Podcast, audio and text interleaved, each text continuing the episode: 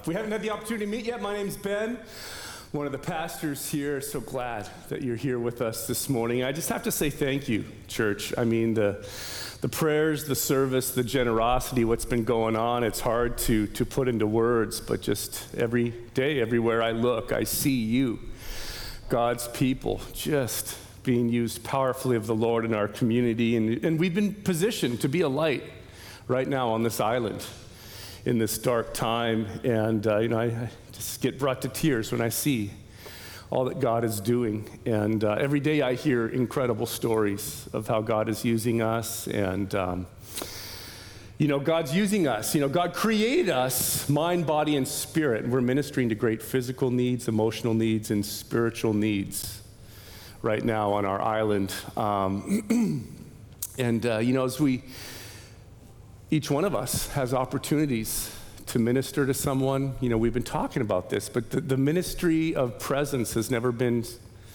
as important as, as it is right now. I mean, just to, to be there, just to listen. You know, the deeper the pain, the less words that are necessary. And the needs can feel overwhelming when you look at all that needs to be done. But you know what? You just do for one what you wish you could do for everyone. And God's using and positioning each one of his people to minister. And, and, and as Josh mentioned, we got to keep up the prayer. I love this 24 hour prayer room, and I can't tell you how encouraged I was Tuesday morning because I was so tired. I begrudgingly went to the men's prayer meeting. And the Spirit of God touched me as these men prayed and prayed over me. And so I can't encourage that enough. It's the foundation of everything. See, because the Spirit of God is moving among His people as we cry out to Him for help. He is our ever present help in trouble. And you know, over the years, I, I, keep what I call nuggets in my phone, just different things that the, the Lord reveals to me. And this is one of them here. If you know that you can't do life on your own, then prayer makes complete sense. And just the donations and the supplies that have been coming out and the kokua that's been meeting urgent needs to those that are in desperate need right now. The, the prayers and the giving are making a big impact right now. And um, just especially for folks or churches you know on the mainland or, or friends, everyone's, you know, how can we help? You know, we feel so far away. Direct them to our relief page uh, we're prayerfully just working on a three to five year strategic kind of plan because what's going to happen is the, the media, the government agencies, everything over time, you know, will begin to fade. But the churches of Maui, the Church of Jesus Christ, is here until he returns. And so we want to stand in the gap to meet these needs in our community as God's been using us. And so it's just a great encouragement for those, uh, especially on the mainland or churches on the mainland. But, you know, as we've been serving you guys, it's been incredible. 19 days now, it feels like kind of nonstop.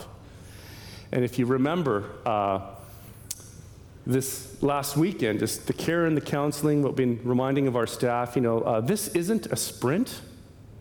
It's not even a marathon, it's a triathlon. And so we must remember the immediate response and how we've all jumped in and we've been working so hard and we've got that adrenaline, and if it hasn't already, it will begin to fade.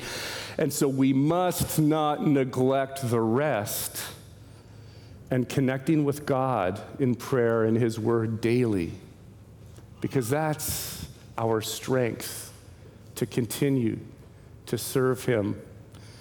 And at some level, every one of us has been going through sorrow, shock, trauma, so many decisions to make. I mean, all kinds of people are reaching out, right? And, and you know, for me, trying to manage all that can be stressful. And you know, one of my struggles and my responses to stress is emotional eating. Can anyone else relate? Yeah, you know.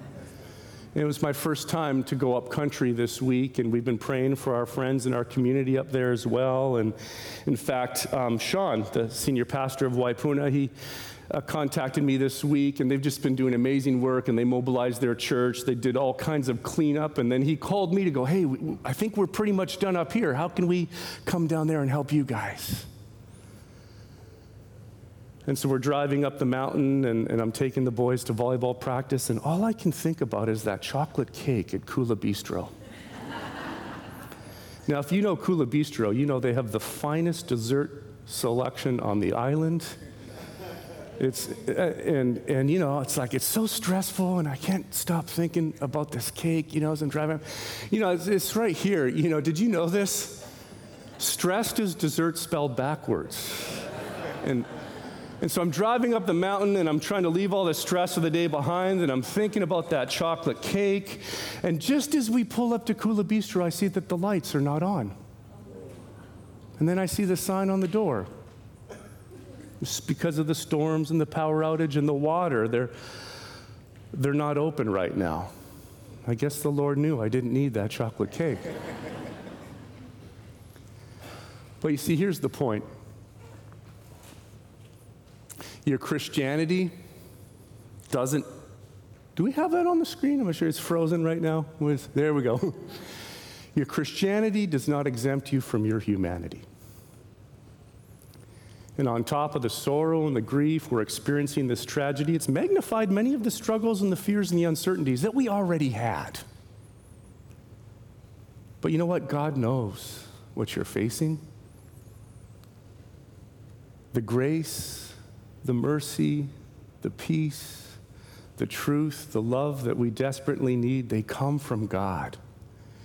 And the gospel of Jesus Christ, the message that we exist, Hope Chapel, to proclaim, is what we keep at the center of it all. You know, I love how Tim Keller put it in explaining the gospel. He said this The gospel is this we are more sinful and flawed in ourselves than we ever dared believe. Yet at the very same time, we are more loved and accepted in Jesus Christ than we ever dared hoped. And so, for followers of Christ, you know, we go through difficult and challenging times like everybody. We face these trials and these tribulations, and we go through them. But for the believer in Christ, God has given us an armor to protect our thoughts and emotions. I mean, we have access to a supernatural peace, it says, that passes our understanding. And we have a hope that's anchored to our soul as we go through the storms of life. And so, you guys ready for a Bible study? Open your Bible, open your Bible app. We're going to be in Ephesians chapter 6. And we'll begin with another prayer. God, we thank you for your word. We thank you that we can gather today. And Lord, we've come to this place. Where do we take our burdens? Where do we bring our cares, our worries, our fears? We bring them to you, Lord, and you take them.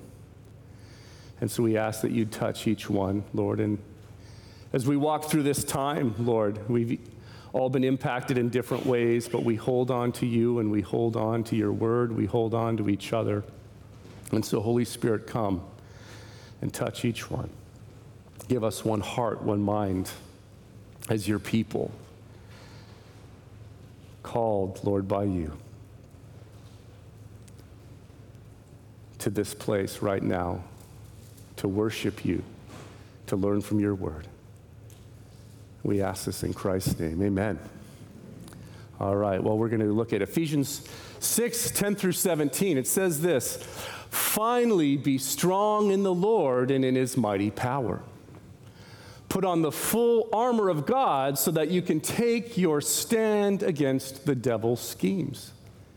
For our struggle is not against flesh and blood, but against the rulers, against the authorities, against the powers of this dark world, and against the spiritual forces of evil in the heavenly realms. Therefore, put on the full armor of God so that when the day of evil comes, you may be able to stand your ground. And after you've done everything to stand, stand firm then with the belt of truth buckled around your waist, with the breastplate of righteousness in place, with your feet fitted with the readiness that comes from the gospel of peace. In addition to all this, take up the shield of faith with which you can extinguish all the flaming arrows of the evil one. Take the helmet of salvation and the sword of the Spirit, which is the Word of God. And you know, this week, verse 13 just popped out to me like never before in my life. It says, Therefore, put on the full, armor of God. Why? So that when the day of evil comes, you may be able to stand your ground. You, you got to understand, the Bible does not sugarcoat the human experience. Jesus said, In this world you'll have trouble, tribulations, but take heart, I've overcome this world. And it's clear throughout the scriptures that there's days on this earth where we experience unspeakable tragedy and evil. You know, I read a Bible commentary on verse 13 that said, Nothing is so certain as the unexpected. And for these reasons, because the evil day will certainly come, because it may come at any time, and because it most likely comes when we're not looking for it, we must be prepared. And here in this letter to the Ephesians, the Apostle Paul describes the spiritual battle or spiritual warfare that every believer in Christ is engaged in, whether they know it or not. And he calls it a struggle. I mean, can anyone else relate to the struggle? Life is not struggle free.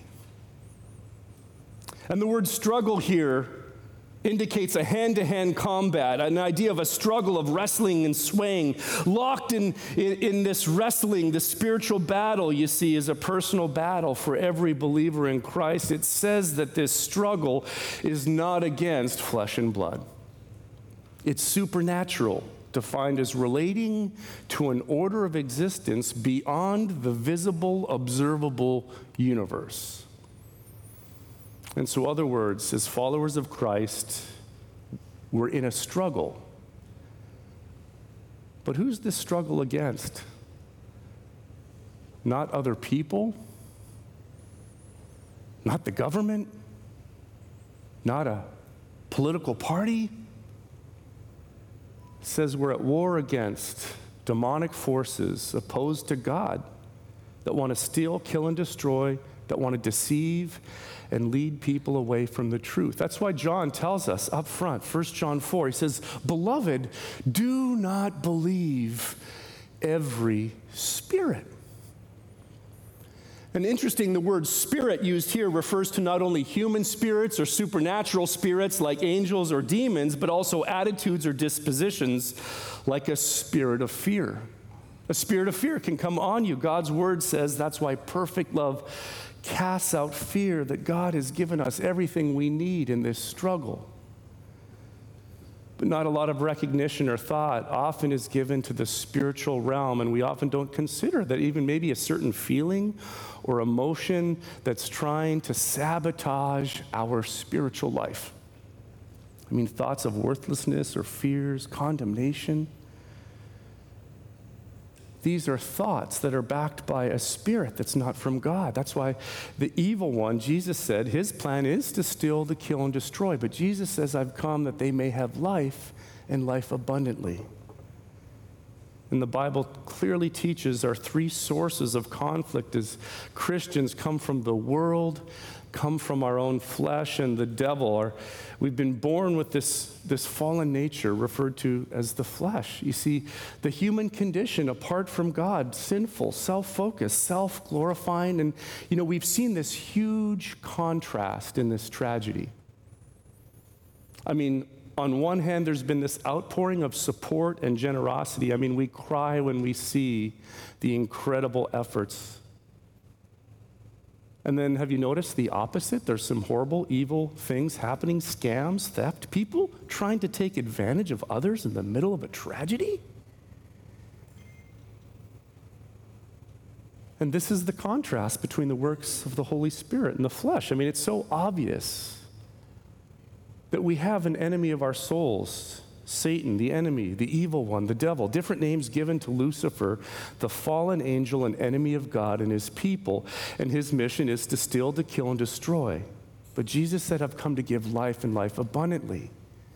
And so we have to understand the spiritual realm. First John says, We know that we are children of God, and that the whole world is under the control of the evil one. See, we live in this fallen world. This, this, this world is not heaven. And the system of this world, the current of this world, runs against the ways of God. Everything in this world is not perfect, is not good. And you can wonder, well, how's it ever going to be made right? God, what, are you going to do something? And I want to tell you, God's going to do something. He's going to come back. He's going to make it right. That's the hope that we have in the second coming of Christ. You see, in the beginning, it was perfect in the garden, perfect relationship with God and man. And man's sin broke that perfect relationship with God and man.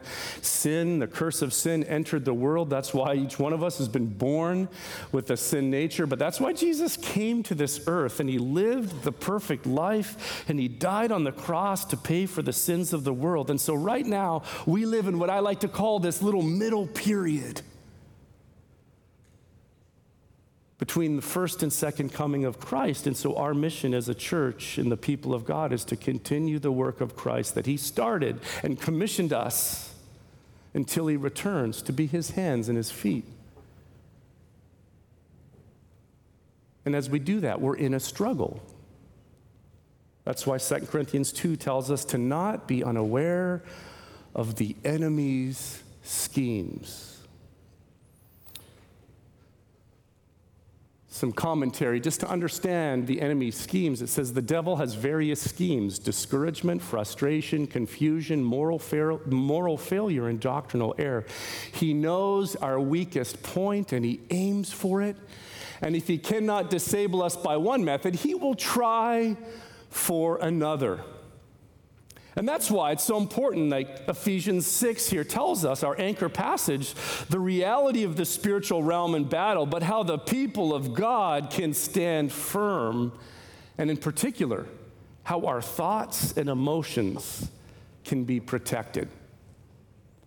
So, what do we need to understand about protecting our thoughts and emotions? First, is this spiritual warfare is not a struggle against power, it's a struggle to stay in the truth.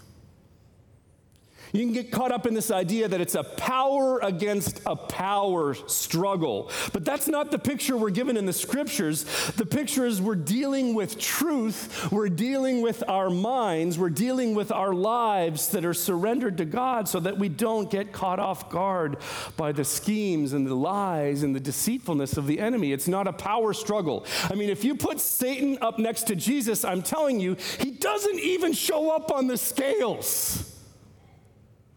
And that's why John tells us greater is he that is in you than he that is in the world. But where the power comes from, speaking of the evil one, is to deceive in the authority that he has been given for a set amount of time over this fallen world and unbelievers. And that's why you cannot believe the truth without rejecting the error. And the struggle is to stay in the truth the truth about who God is, the truth of our need for Him, the truth of who we are in Christ. And then we have the truth about our enemy. The only power the enemy has over the Christian is what you give him. That's why we're instructed to not give the devil a foothold. And I love what Craig, our founding pastor, taught us. You see, because the devil starts with a foothold, then a handhold, and then a chokehold. But in Christ, we have the victory, and the enemy's strategy is to just not make you feel very victorious. He can't change the score, but he can work to make it feel or seem like you're losing. But the truth about our victory is that we've been given everything in Christ that we need to stand against the devil's schemes. And so, to teach the believers about this battle, this struggle, this spiritual warfare, the Apostle Paul, who was imprisoned for preaching the gospel and chained to a Roman soldier, most believe is teaching by looking at the pieces of armor on that soldier that was next to him who had a breastplate. And Paul calls it a breastplate of righteousness. And no Roman soldier in his right mind would ever go into battle without his breastplate. A breastplate covered two vital areas the heart and the stomach, or the bowels. And symbolically, to the Jewish audience, the heart represented your thinking and your mind. That's why scripture says stuff like, out of the heart proceeds evil thoughts. And the stomach represented our emotions. And, we know that. It's like we see what's going on, it's like we feel sick to our stomach. And so we draw from the imagery here that Satan wants to attack believers in two areas primarily one in their thinking, and two in their emotions, in the way they think, the way they feel. So, how do you protect your thoughts and emotions? Number one, don't believe everything you think. You guys catch that? Don't believe everything you think. Did you know the average person has 70,000 thoughts a day? Just because you think something does not mean it's true. Many of the thoughts that cross my mind and your mind are not truth. Our mind is the battleground, and you realize that you can't control all of the thoughts that come into your mind, can you? But you can control how long they stay there.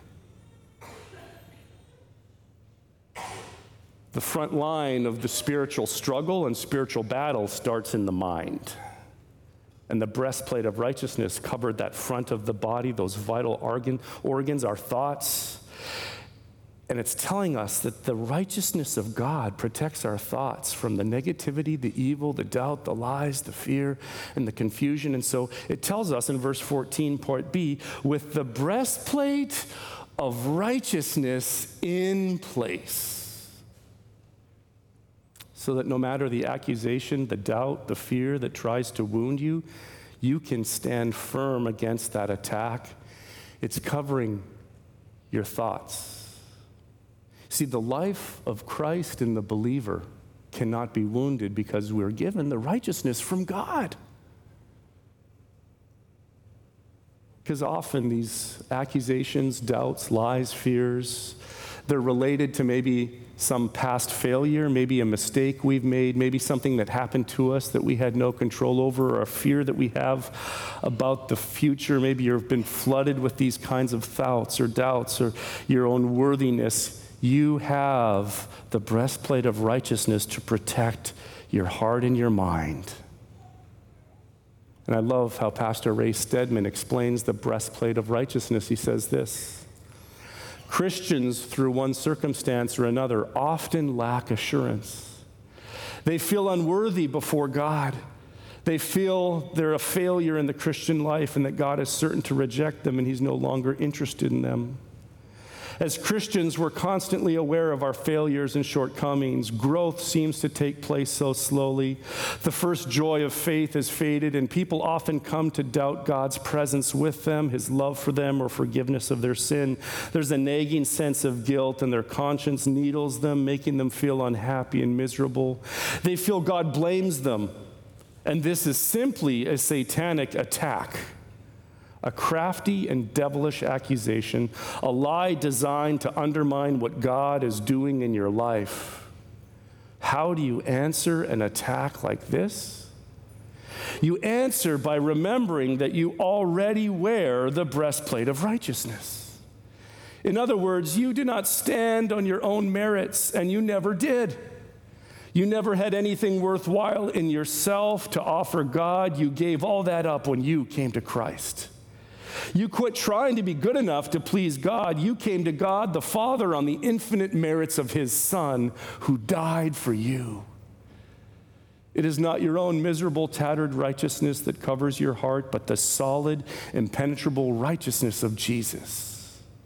And his righteousness is durable enough to deflect any of the arrows of Satan's accusations. See, our thoughts are critical on the front lines of the spiritual struggle. You know, uh, Craig Groeschel says, Your life is always moving in the direction of your strongest thoughts. Paul the Apostle in Romans 12 says, That's why don't be conformed to the pattern of this world, but be transformed by the renewing of your mind, that you may then be able to prove what is good, acceptable, the perfect will of God.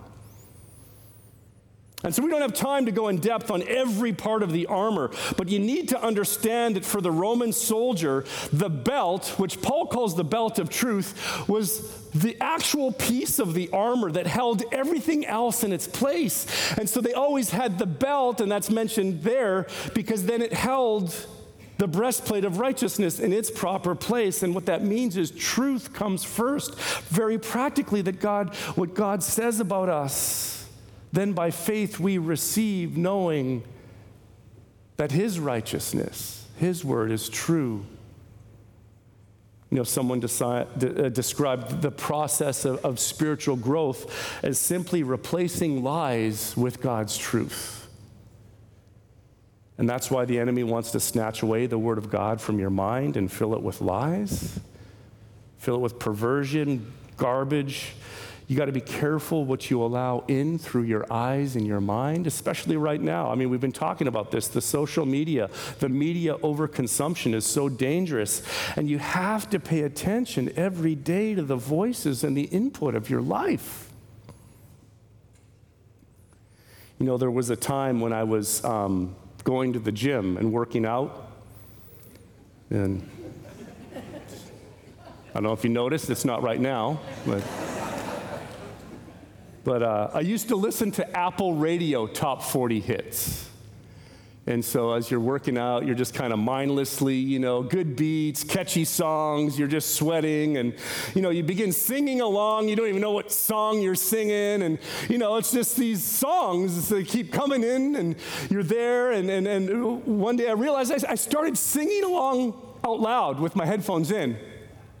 I get high all the time just to get you off my mind. Uh, uh, uh, and then I listened to what I was singing. I'm going, what am I singing right now?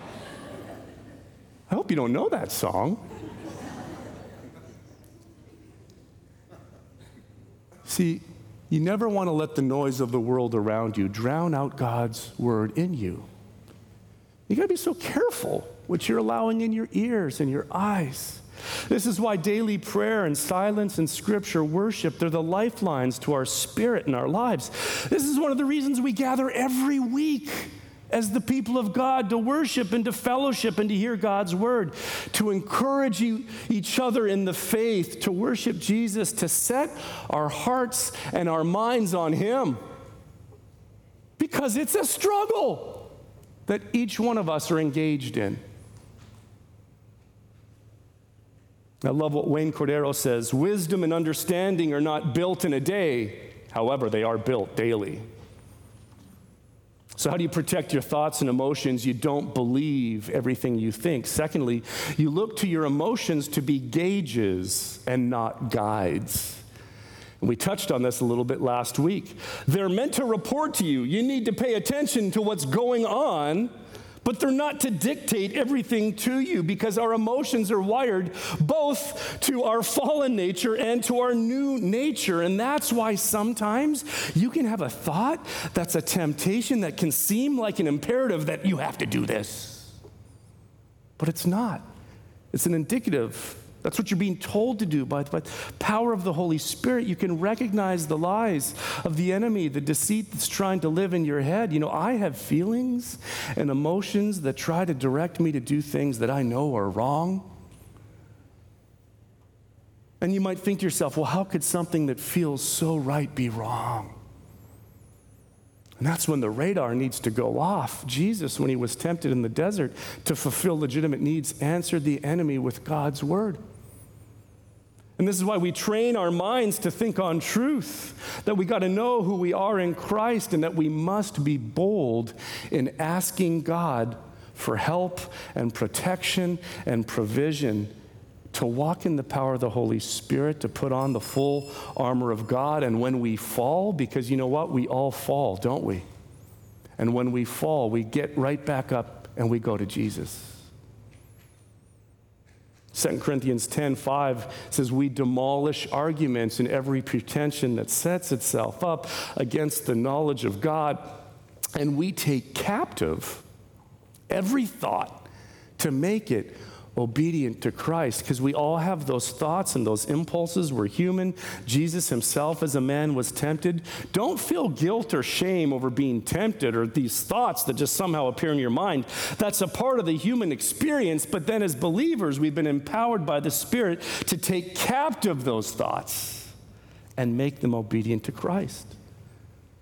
We've been given this armor to protect our thoughts and our emotions. It's not free roaming in our thought life. You got to direct the traffic of your mind. You got to be on guard. And the moment those thoughts that are coming that are contrary to God and His Word, I mean, you send them out. Because you'll have thoughts of fear, past failures. You'll be reminded of your weaknesses, your insecurities, your inadequacies, and that's the enemy. That's the evil one. And so, recognizing that, and in God's power and strength, sending them out, that's all a part of wearing the breastplate of righteousness. So, how do you protect your thoughts and your emotions? Do not believe everything you think. Look to your emotions to be a gauge, not a guide. And thirdly, daily reflect on the gospel.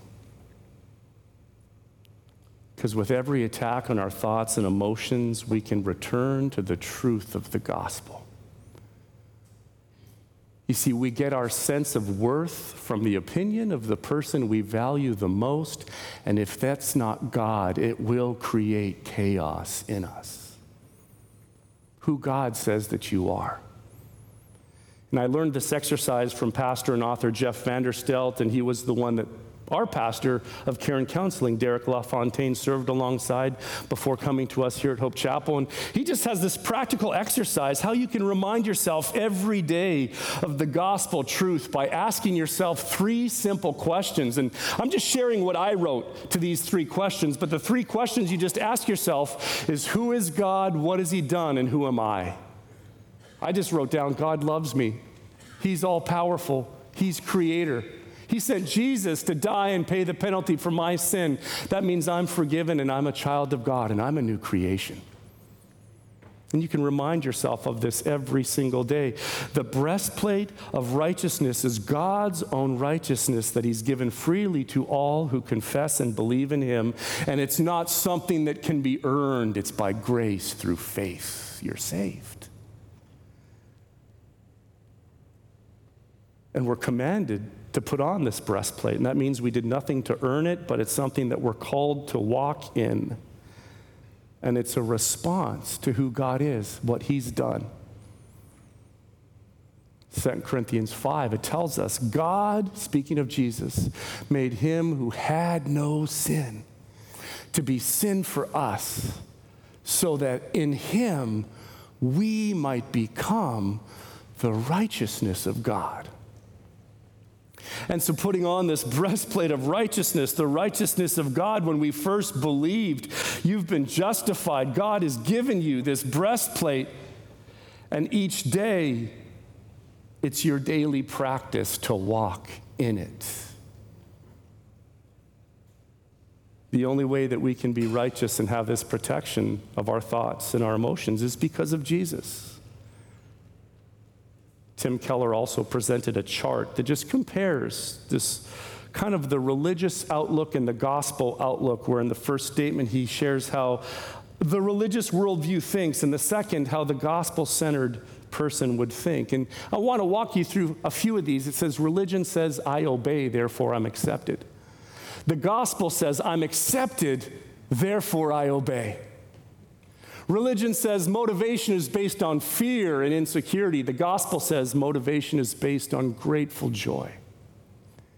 Religion says, I obey God in order to get things from God. And the gospel says, I obey God to get God and to delight and resemble Him.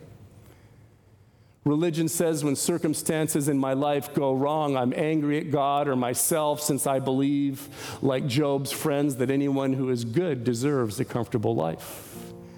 And the gospel says when circumstances in my life go wrong, I struggle.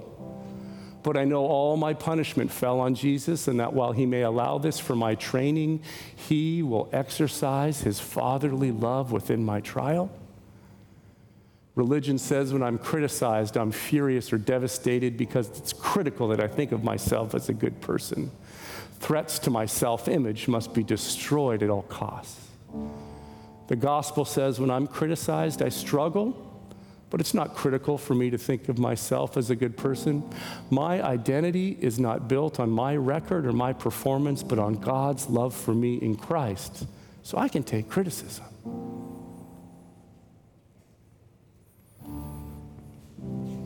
You know, the last 19 days have been incredibly difficult.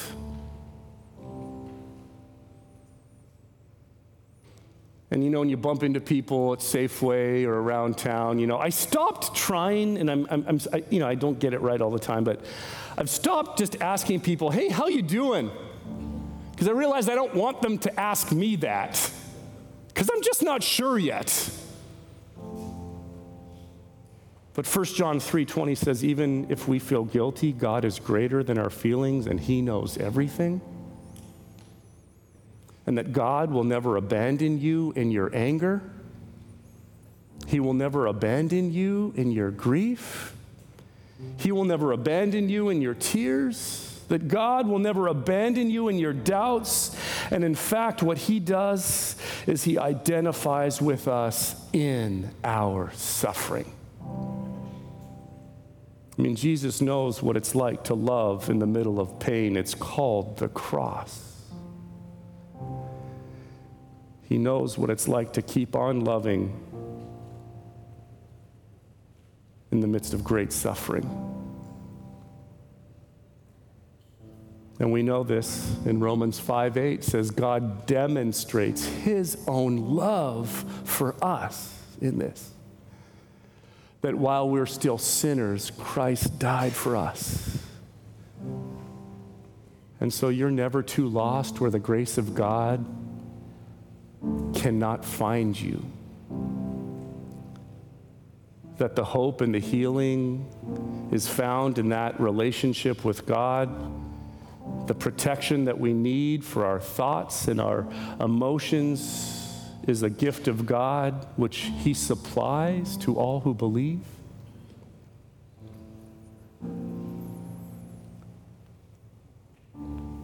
Do you believe?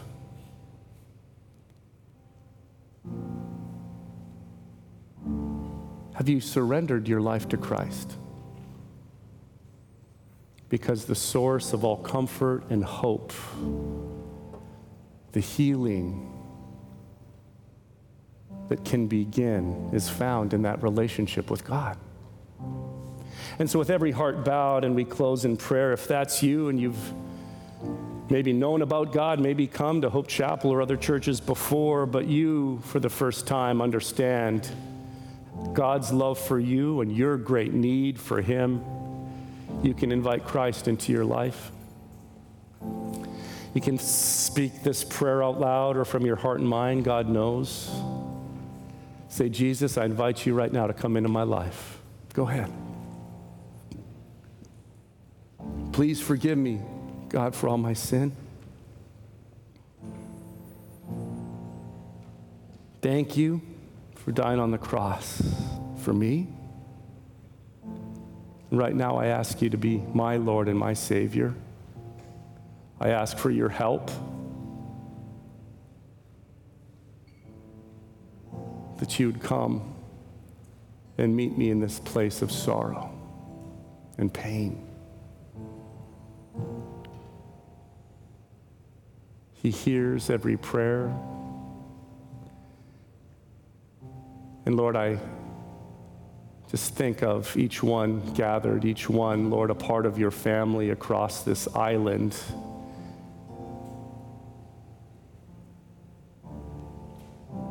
that you, Lord, unbeknownst to us, as this tragedy has fallen upon our island, have positioned us to be that light, to bring that hope and that healing. So, Holy Spirit, we look to you. Guide us.